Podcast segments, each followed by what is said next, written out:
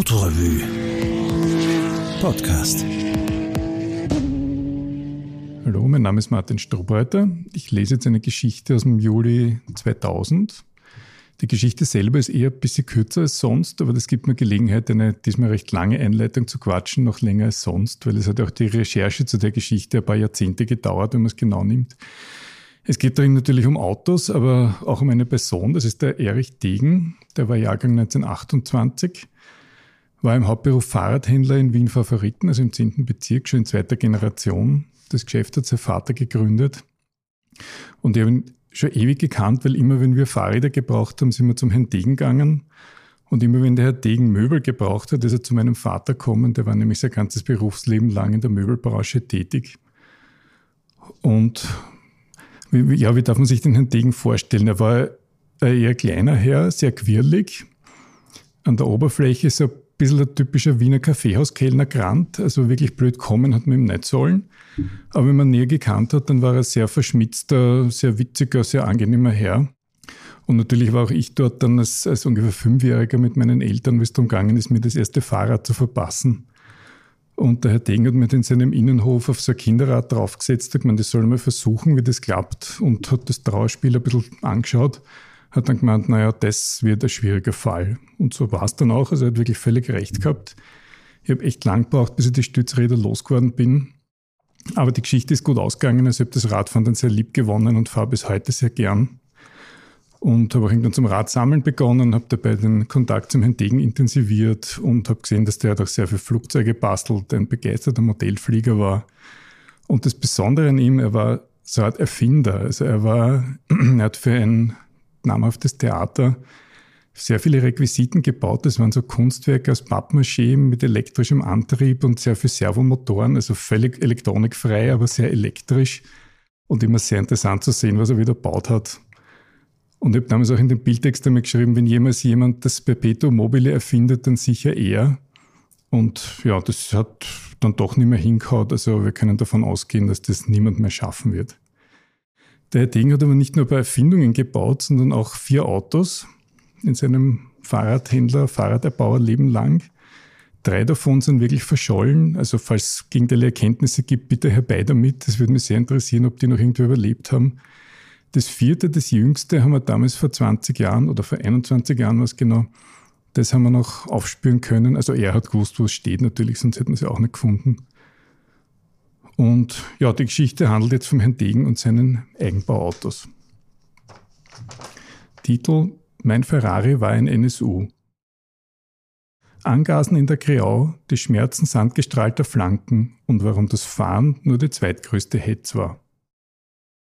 Heute fährt Erich Degen einen älteren VW Passat. Man kann also von einer gewissen Gelassenheit sprechen, die seine Fahrzeugwahl mittlerweile bestimmt. Er baut jetzt Modellflugzeuge, ist ständig in Bewegung, geistig wie körperlich, aber kaum mehr mit dem Auto. Und bei der Typisierungsstelle war er auch schon lange nicht mehr, seit er dort, sagen wir, eine gewisse Verkrampfung der Behörden bei der Abnahme von Eigenbauten beobachten konnte. Wir ahnen, früher war alles lockerer.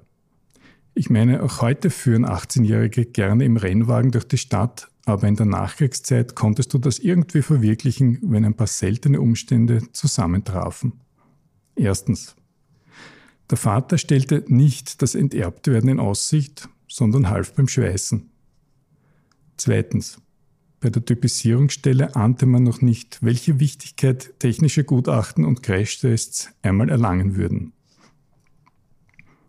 Drittens da spricht der Herr Degen jetzt selbst, ich habe gewusst, dass mein Auto Speichenräder braucht mit Zentralverschluss. Die waren damals praktisch unbezahlbar. Da habe ich alte Achsen vom Lancia Aurelia gefunden mit Speichenrädern. Das Auto habe ich dann einfach drumherum konstruiert. Erich war Ende der 40er Jahre gerade im führerscheinfähigen Alter, dementsprechend schnell musste der Wagen reifen. Geistig war er eh schon fertig.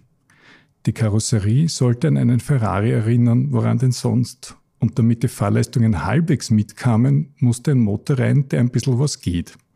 Der 2,6 Liter Sechszylinder des Opel Kapitän.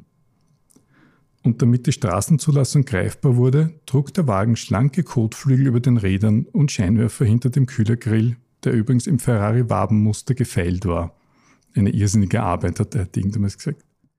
Der Wagen lief auf Anhieb toll, wenn nicht gerade Menschen im Weg standen. Schon im Stillstand versammelte Degens Renner mehr Leute als ein Wanderprediger um sich. Das mit den Rennen ist ihm dann passiert. Die Umstände waren halt danach und die Kunden des Vaters prominent und schnell. Der Vater erzeugte nämlich Fahrräder in Wien und präparierte Rennmotorräder. Carlo Abbart hieß damals noch Karl, war ein Freund der Familie, Stammkunde und wusste um die Schädlichkeit von Auspuffgasen bestenfalls am Rande. Einmal, der hat Ding erzählt, einmal hätte er mich beinahe umgebracht. Der hat mich auf der Rodel mit dem Motorrad gezogen, bis ich mit einer Rauchgasvergiftung vom Schlitten gefallen bin.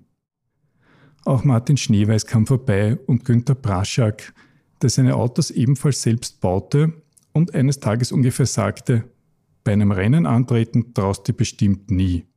Ein Satz, wie man ihn nicht gerne hinnimmt in jungen Jahren. Erich Degen mietete die Trabrennbahn in der Kreau, stoppte seine Rundenzeiten und rief beim Sporttelefon an, einer zentralen Auskunftsstelle für Sportergebnisse. Dort erzählte man ihm von Siegerzeiten, die seinen Rundenzeiten nicht unähnlich waren. Sein Vater sprach noch immer nicht vom Enterben. Also nahm Erich Degen an fünf Rennen teil. Seine Gegner hießen Kurt Koresch, der war bei der Nationalbank und ist immer mit dem besten Material angetreten. Franz Wurz, ja, der Großvater des Alexander Wurz, und auch Otto Mattei. Das beste Ergebnis war ein zweiter Platz in der Grau, das schlechteste ein Ausritt in St. Pölten, weil in einer schnellen Kurve ein Rad noch schneller war. Passiert ist damals nichts, hat der Herr Degen gesagt. Nur der Zaun am Straßenrand war hin und in der Zeitung haben sie mich als Zaunkönig bezeichnet. Ein bisschen wehgetan hat es ja immer, den Eigenbau über die Rennstrecke zu prügeln. Der war zum Spazierenfahren konstruiert und immer schön poliert, doch nach dem ersten Sandbahnrennen war der Lack an den Flanken abgestrahlt. Später verkaufte er sein Auto an einen Rennfahrerkollegen und hatte wieder einen Grund, sich einen zweiten, noch feineren Renner zu bauen. Optisch war der neue Wagen perfekt und er wäre gewiss auch schnell gewesen, wäre er sauber gelaufen. Der luftgekühlte Steyr V8 galt damals zwar als bestes Rohmaterial zum Glühen, allerdings tauschte Erich Degen den serienmäßigen Vergaser gegen vier Doppelvergaser, worauf den Motor keiner mehr einstellen konnte. Nicht einmal er selbst. Von dem Auto ist heute nichts mehr über, nicht einmal ein Foto. So endete eine Fußnote der Renngeschichte. Es folgten Intermezzi mit amerikanischen Wagen, einigen Neuwagenhavarien, die kostengünstig repariert wurden. Erich Degen hat damals gesprochen von bestimmt zwölf Opel-Rekorden mit Panoramascheibe. Es folgt auch ein Mercedes 300 SL Roadster.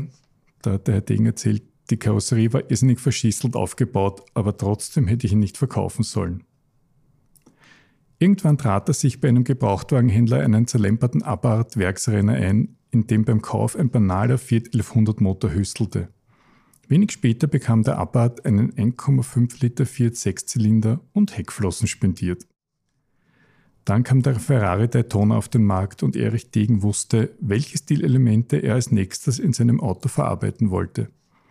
Da war es freilich ein mutiger Schritt, als Ausgangsbasis einen NSO Prinz, also ein Heckmotorauto, zu wählen. Diesmal entwarf er das Auto um die Scheiben herum. Ich wollte ein Auto mit möglichst großen, flachliegenden Fenstern, das war damals besonders sportlich. Und die einzig mögliche Frontverglasung war die Heckscheibe eines Opel Rekord Coupé. Nur war der Rekord wesentlich breiter als der NSU und das Abschneiden der Scheibe wollte man Mitte der 60er Jahre erst gar nicht versuchen. Also wurde die Frontscheibe zum breitesten Punkt des Autos. Vom NSU selbst blieb praktisch nur ein Futzel des Hecks über. Die restliche Karosserie sollte eigentlich aus Polyester gebaut werden, aber, wie der Herr Degen dann erklärt hat, aber dafür brauchst du eine Blechform und die kannst du gleich als Karosserie verwenden, wenn du nur ein einziges Auto baust. Die Motorhaube beispielsweise war im ersten Leben das Dach eines Fiat 1800 und die seitlichen Luftschlitze wurden aus Gebäudeentlüftungen ausgesägt. Als das Auto fertig war, stellte sich das übliche Phänomen ein. Das Konstruieren und Bauen war mehr Herausforderung als das Fahren. Erich Degen sieht das heute völlig emotionslos. Gut gegangen ist er schon und schön war er auch.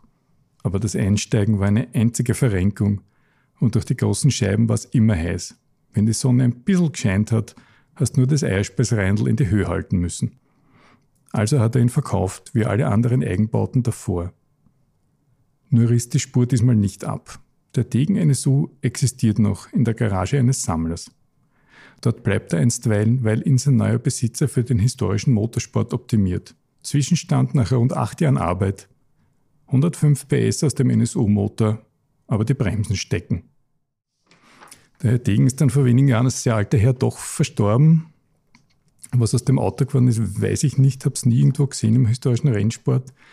Aber durch einen großen Zufall ist nach ein paar Jahren dann sein Firmenschild und ein paar Fotos, die im Geschäft immer gehängt, gehangen sind, sind dann zu mir gekommen und ich freue mich schon sehr, da jetzt ein paar Erinnerungsstücke daheim hinterm Schreibtisch hängen zu haben.